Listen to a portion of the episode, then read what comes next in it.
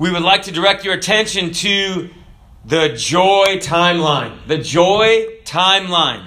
Philippians chapter 3, and we're teaching about joy. What is joy?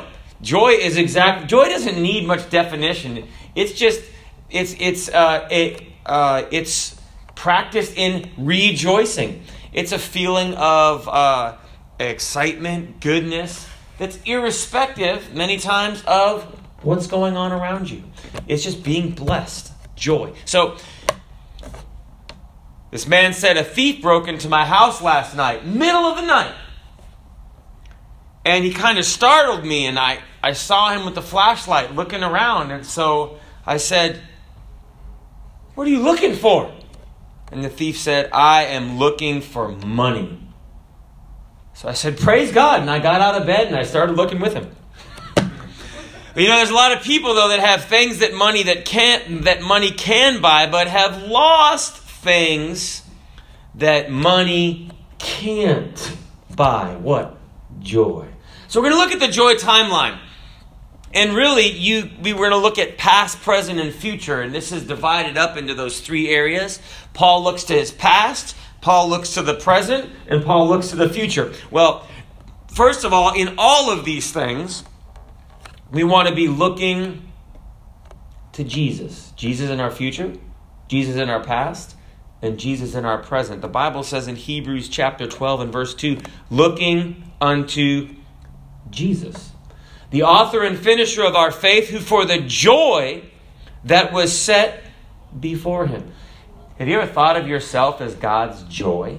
That was the joy. The cross wasn't the joy of Jesus because it says that he endured the cross, despising the shame and is set down at the right hand of the throne of God. But God was looking forward to us. And really, if we can wrap this up at the end, we want to share something for us to understand. So, looking to looking to Jesus and then looking through Jesus.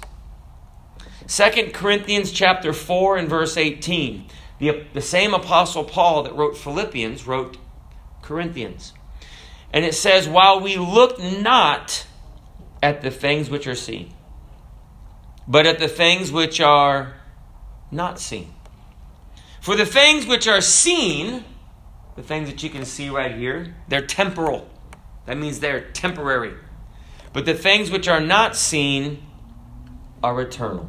So, what Paul is really looking at here are spiritual things. We're not so much looking at chairs and tables and, and you know, financial assets but we're looking at things that you can't see with your eyes. And the Bible says in Second Corinthians, we look not at the things which are seen, but at the things which are not seen. So as we look unto God, He'll help us see things that you can't see with your natural eyes. We have to look with spiritual eyes. So for the first section of Philippians chapter 3 in the joy timeline, we're going to look back. Looking back to the past, verses 1 through 11. And kind of the theme here, Paul says, and it's in verse 8, he said, I count. So when you look back, the word count in the Bible, in this scripture, means to consider, to weigh, to esteem, to think of something. And you're coming to the end of the year, and it's a time of thinking back, you know, weighing things, weighing good decisions and and bad decisions. And my wife, every once in a while, my wife and I, we sit down and we think about the future. And one time we wrote on this napkin, and it was less column and more column. It was years ago. And we just get a little napkin out at the restaurant, okay? Whatever restaurant we were at. And it was less of, and we wrote down different things we wanted less of.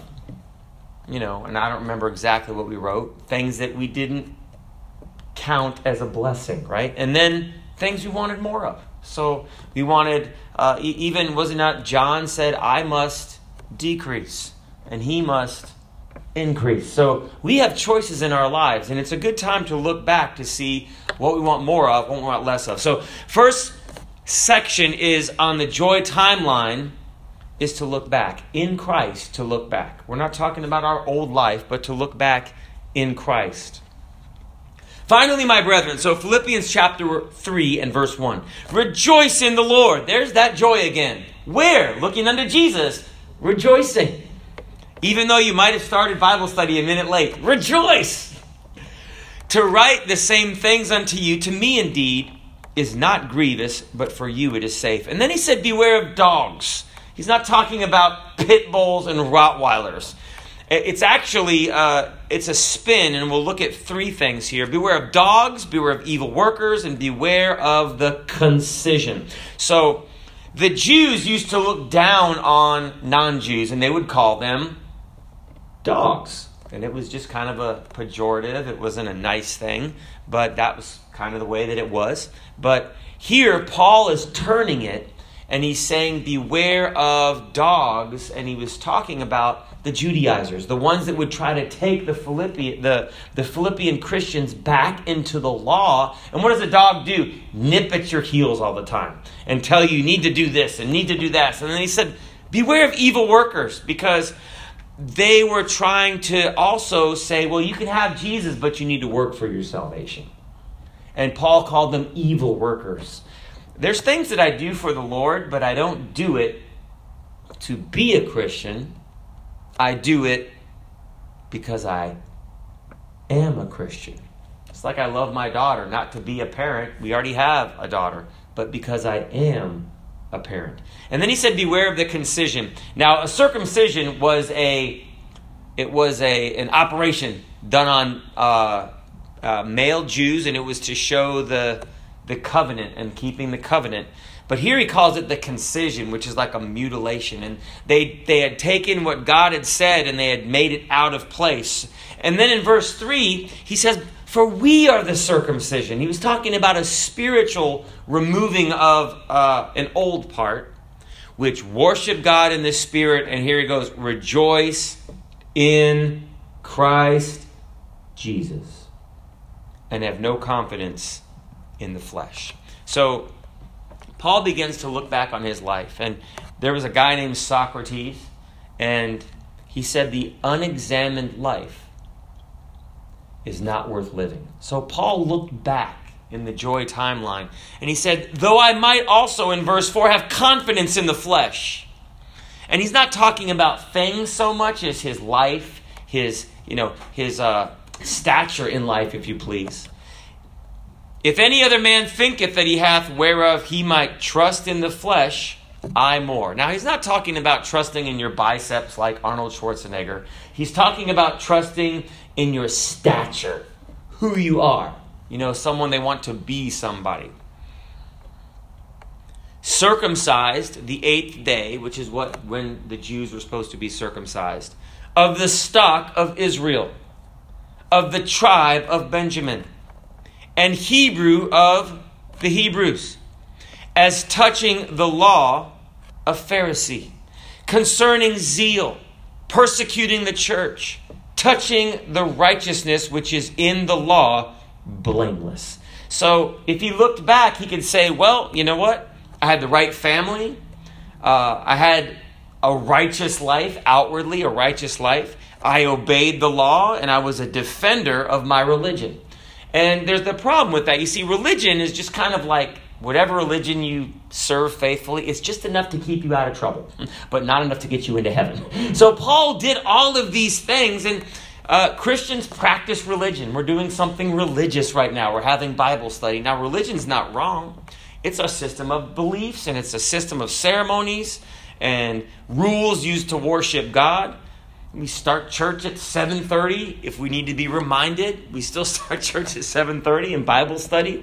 Well, Christians practice religion. They go to church, sing songs, invite people to church, but all that stems from a relationship with Jesus Christ. And that's what Paul is going to get to. He said, When I looked back, I trusted in what I did.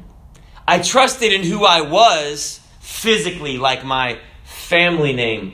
Now, there are names in America, and maybe you don't know much about this, and the nouveau riche, you know, like the Bill Gates of the world, and I think his daughter just got married, and uh, but there's some old money names like the Rothschilds, you know, the old money names like uh, the old oil barons that they called them the blue bloods okay? So paul was saying i had that money name i had the right tribe i had the right uh, religious upbringing. But he said now notice in verse 7 when i looked back but what things were gained to me those i counted or esteemed or weighed loss for christ Yea, doubtless, and I count all things but loss for the excellency of the knowledge of Christ Jesus my Lord, for whom I have suffered the loss of all things. And this is kind of hard to share, but I mean, the Bible says, and do count them but dung, that I may win Christ what we say in my household, or at least I say, you got to watch out for that stuff on the ground because people walk their dogs and don't clean it up. And I say, watch out. I'll see it on the ground. I say, winner, winner, chicken dinner. And there's something right there on the ground you don't want to step in, right? Well, Paul wasn't saying, now notice, he wasn't saying that his old life was dung. So we have to understand what he's saying. But it was a comparison. When he compared all of the things he had in the flesh, with all of the things he had in Jesus Christ, what he used to have really wasn't worth much. It's like if you have a paper drawing of a Lamborghini and a real Lamborghini, that paper drawing in comparison is just like dung. It's worthless. Maybe even drawn on toilet paper, right? That's what Paul was saying. Saying uh, it's like we say good, better, best, right? They're adjectives, they're descriptors. So good is an adjective to describe something. Better is a comparative. Paul is saying, My life in God, in Jesus Christ, is way better than my old life when I had to do all the work and it was who I was, not who Christ was in me. And the Bible says, so his joy, when he looks back, is to be found in him. Not having mine own righteousness, which is of the law but that which is through the faith of Christ. The righteousness which is of God by faith. Now, notice this that I may know him and the power of his resurrection and the fellowship of his sufferings, being made conformable unto his death. Now, I know about General Grant, I know about Abraham Lincoln. And we've probably all heard of them, right? We know about them. We learned about them in school or read books about them. But how many of us know Abraham Lincoln? You'd be mighty old, right? How many of us know? Now, I'm not talking about the General Grant on the $50 bill. I'm not talking about that grant, right? Or the Benjamin, right? The, the Benjamin. Uh, but the Bible didn't say that Paul desired to know about Jesus. The Bible says that I may know him. I remember I was talking to a lady uh, where I used to, where my uh, my cousin's wife. So this is in Wisconsin, and uh, there was a guy. I don't know if you met Charles Bender. Bender, brother Bender. So there was a guy in Bible school named Charles Bender, and Charles Bender was from the same town where my cousin and his wife were from, either Baraboo or Monroe, Wisconsin. So when I went back from Washington State, where the Bible school was, where I had met Charles Bender in Bible school, I went and asked, I think Angie was her name, my cousin's wife. I said, Do you know uh, Charles Bender? And I remember her with her Wisconsin accent going, Oh, yeah, Chuck Bender? I know him. And uh, they had gone to school together, and my uh, Chuck Bender had said he knew my cousin Denny. Well, he didn't say I know about him. He even called him Chuck instead of Charles. I didn't know that that was a, a thing. But just like Paul said, that I may know him. And knowing him, he said, I want to know a few things, right? I want to know the power of his resurrection. Let me tell you, salvation includes the power of the resurrection of Jesus Christ, not just the knowledge of the cross, but God gives us new life. And furthermore, he didn't stop there, did he? I wish that it was all roses but roses have thorns, if you don't know that, right? And the Bible continued, and the fellowship of his sufferings. The result said, being made conformable unto his death. It's interesting. Uh, Paul said, I don't just want to know if it if understanding and knowing Jesus takes some rough times, I'll know the rough times. You know, in, in marriage, you say for better or for worse. It's a commitment. And you know that hard times in God, in marriage, in relationships, at work, those can actually, in the military. You know why some units are so close? Because they go through a lot together. And I'm not just talking about Navy SEALs, I'm talking about if you're a cook and you're at three in the morning peeling potatoes or something, you form a bond with other people in that unit. Or you're both throwing up on a ship because you're in some, you know, trans Pacific voyage and everyone's laughing at one another and you all look kind of a shade of green. That's what can make you actually closer and not farther away. It's a coming together. So, uh, you've heard of PTSD, right? Post traumatic stress disorder. And I was reading a book about a Medal of Honor winner and I actually looked up on the internet. So we've all heard of PTSD, and some people who go to combat, they get what's called post traumatic stress disorder, where it affects their life after they've faced a challenging time.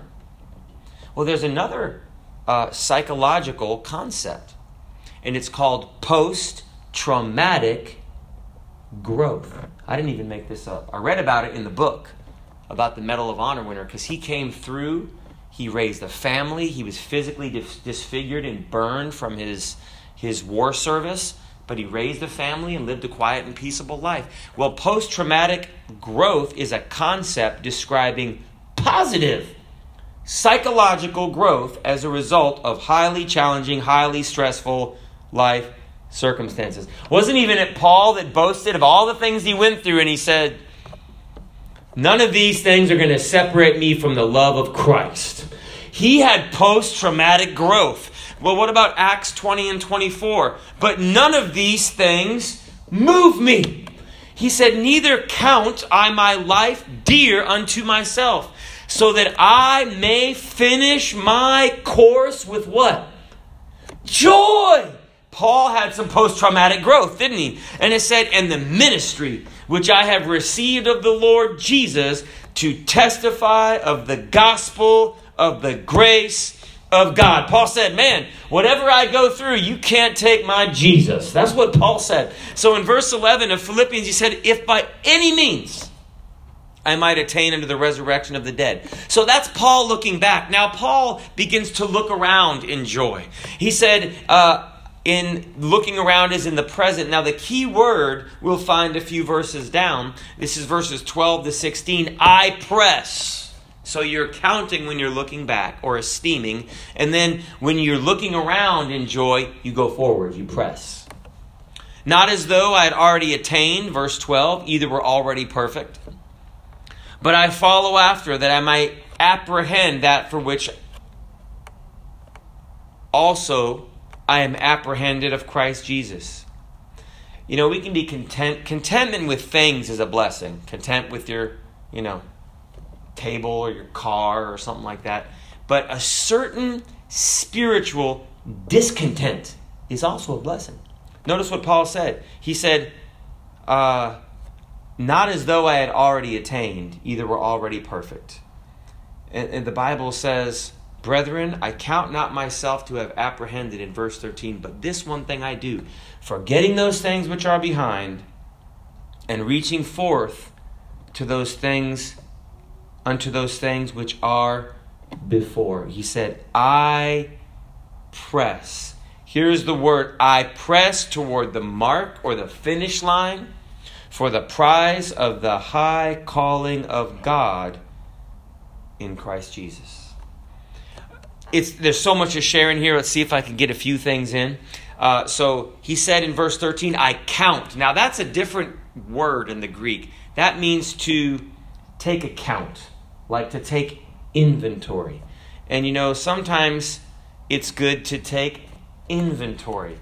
Uh, we have bank accounts. That's an inventory of what's in there or not in there, but that's a bank account. We have an account book, and now it's all online, but you used to have little ledgers with plus and minus and equals, right? Well, most of us probably know what we have in our bank account. What about our spiritual bank account? Now, these are things that we can't see.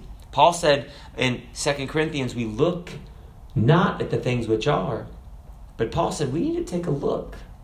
He said, I, I count not myself to have apprehended. I've got to grow in God. Even Paul said, if Paul said that, someone said, What's the biggest room in your house? The room for improvement, right? We can all take that. And he said in Philippians, to jump ahead a chapter, verse chapter 4 and verse 17, he said, Not because I desire a gift, but I desire fruit that may abound to your account. We have accounts before God. Did you ever think about that? It's not true. Okay, well, then the Bible's not true because it says that we have accounts. These aren't like, you know, uh, you know, like some God's bank with literal money in them. These are spiritual accounts. We may have emotional. We, we all do. We have emotional accounts. Uh, we have we have a, marriage, you know, accounts where we have to put accounts in our friends, in our in our wife, and our husbands' emotional accounts. We have physical accounts, right? Our body, we have to take care of it. You don't feed it, it won't work. Your body takes an investment. Have you ever heard someone say, Man, I am spent? What? Their body, literally, they spent everything that they had and they're done. I'm finished, man. I'm spent. They have nothing left in the account. Social accounts. I'm talking about Facebook, but like, you know, friendships take an investment. The Bible says in Proverbs, a man that hath friends must show himself friendly. And then it says, and there is a friend that sticketh closer than a brother. So spiritually, we need that account. Isn't it Peter that said, in the book of Acts. He said, Silver and gold have I none. Ha ha! But he tapped into an account. He said, But such as I have. What did Peter have? He just got in the baptism of the Holy Ghost. And he said, I've got something and I'm going to give it to you. He said, In the name of Jesus Christ of Nazareth, rise up and walk. And he grabbed the dude by the hand and lifted him up. And this, this man who was uh, uh, unable to walk, his feet and his ankle bones gained strength. Why? Peter had something in his account. Verse 14, and that'll cause us to press, to press forward. You know, it's interesting. Paul didn't compare himself with others. It's not comparison. You can get bitter when you compare yourself to others. Well, I did this and they didn't do that, or they didn't do this and I did this. Paul said, I press. He said, I count not myself to apprehend, have apprehended, but compare yourself with yourself, you know, and compare yourself with Jesus. And that'll be better to get us moving forward as we look around in the present. Let us therefore, as many as be perfect or mature, be thus minded, and if in anything ye be otherwise minded, God shall reveal this even unto you. God has a way of dealing with our hearts.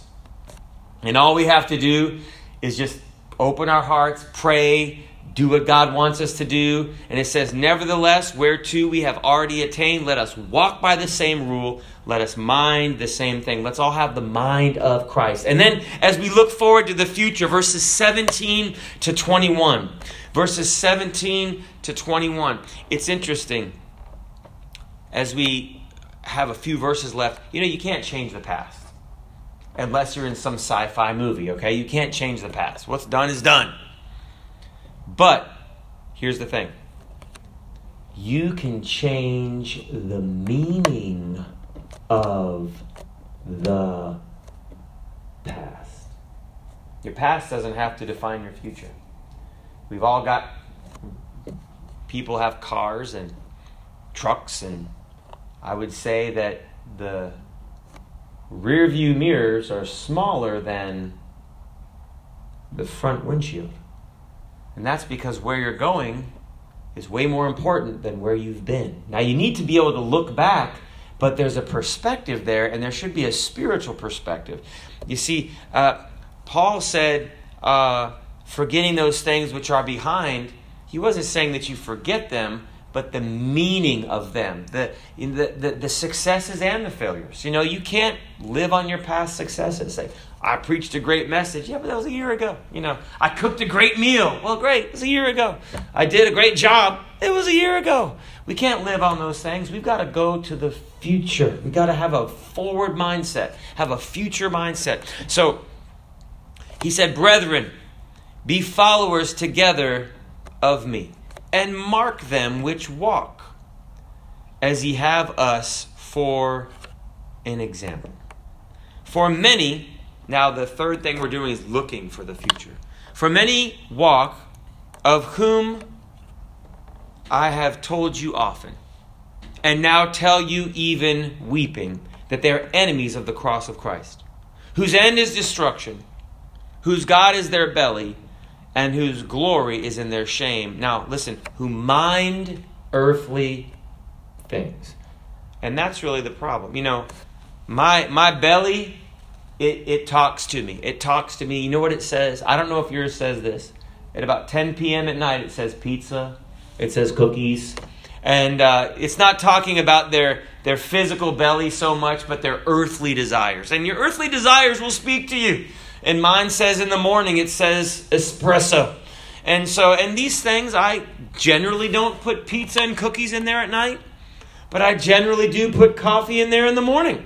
So I feed my, my real belly, but you know what? There are certain desires that your that passions and different things they'll call to you from the time that you serve God, uh, or the time you don't serve God, to the time you start serving God, all the way through to where the Apostle Paul said, we're men of like passions. We, we, we have all the same desires and things, but we just don't listen to them. You know, the pizza calls my name and it's like, look, pizza, I want you too, but we'll have a date some other time, okay?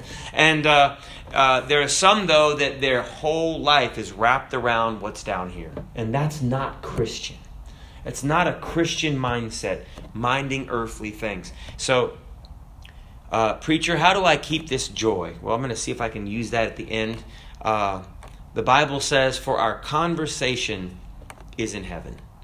From whence also. Now, the word conversation means citizenship. That's what it means. Not like you're talking up there in heaven, you know, but I'm talking about uh, our literal citizenship. And perhaps many of us are citizens. All of us are citizens of the United States. It's a real blessing.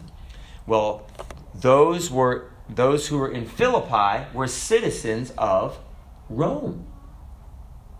Although Philippi was in Greece, they were considered citizens of Rome, but they had, when a baby was born, to register the baby on the legal record. It was like Rome away from Rome, right? Some I read that somewhere. But uh, even though we're not in heaven, our citizenship is in heaven. And the Bible said, From whence also we look for the Savior, the Lord Jesus Christ. Notice, the looking is through it, looking unto Jesus in the, in the past, looking unto Jesus for our present, and for our future joy, looking unto Jesus because He doesn't change. Jesus Christ the same yesterday, today, and forever. And it's interesting because in, in Philippi, they had to put the babies on the legal roll, right? So that they were you know, voters or however they, you know, called them, they were citizens and had the rights of citizens. Well, there is a book. There is a literal book. Now, I don't know if it's an iPad, but it's a literal thing, okay? And the Bible says in Philippians chapter 4, verse 3, whose names are in the book of life.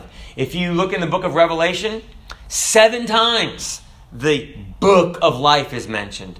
And in tw- Revelation chapter 21 and verse 27, it says, uh, They which are written in, it says, the Lamb's book of life. So it's Jesus Christ's register of who belongs to him. Now, I'd say that that's the most important thing that I own. I don't know if call it ownership, is my name written in that book. In my life, I want to exemplify the importance of having my name written in that book. You don't write it in there, someone else does. I don't know if he writes it, he can blot it out, he writes it in, or an angel writes it in, but it's in God's book. In verse 21, it said, Who shall change our vile body that it may be fashioned like unto his glorious body, according to the working whereby he is able even to subdue all things unto himself. Now, we, we often, as I, as I finish, we often hear things of past, present, and future, right? And even we went through tonight, past, present, and future on the joy timeline. But if you could spiritually turn it on its head, future first, present, and then past. In the Old Testament, there were a lot of prophets. You know what they were prophesying? For unto us a child is born, for unto us a son is given. It was the future joy of Emmanuel coming. And because of the future, this is the key promises of God, we could have joy in our present and our past wouldn't define us. Now, because of the future promises of Jesus Christ, we can have joy today and it can bleed back with the blood of Christ into our past and change the permanence or how serious those past events are in our lives because it's future, present, past. Trusting in His promises, living in them today, and trusting them to cover our past, future, present, past, our joy timeline.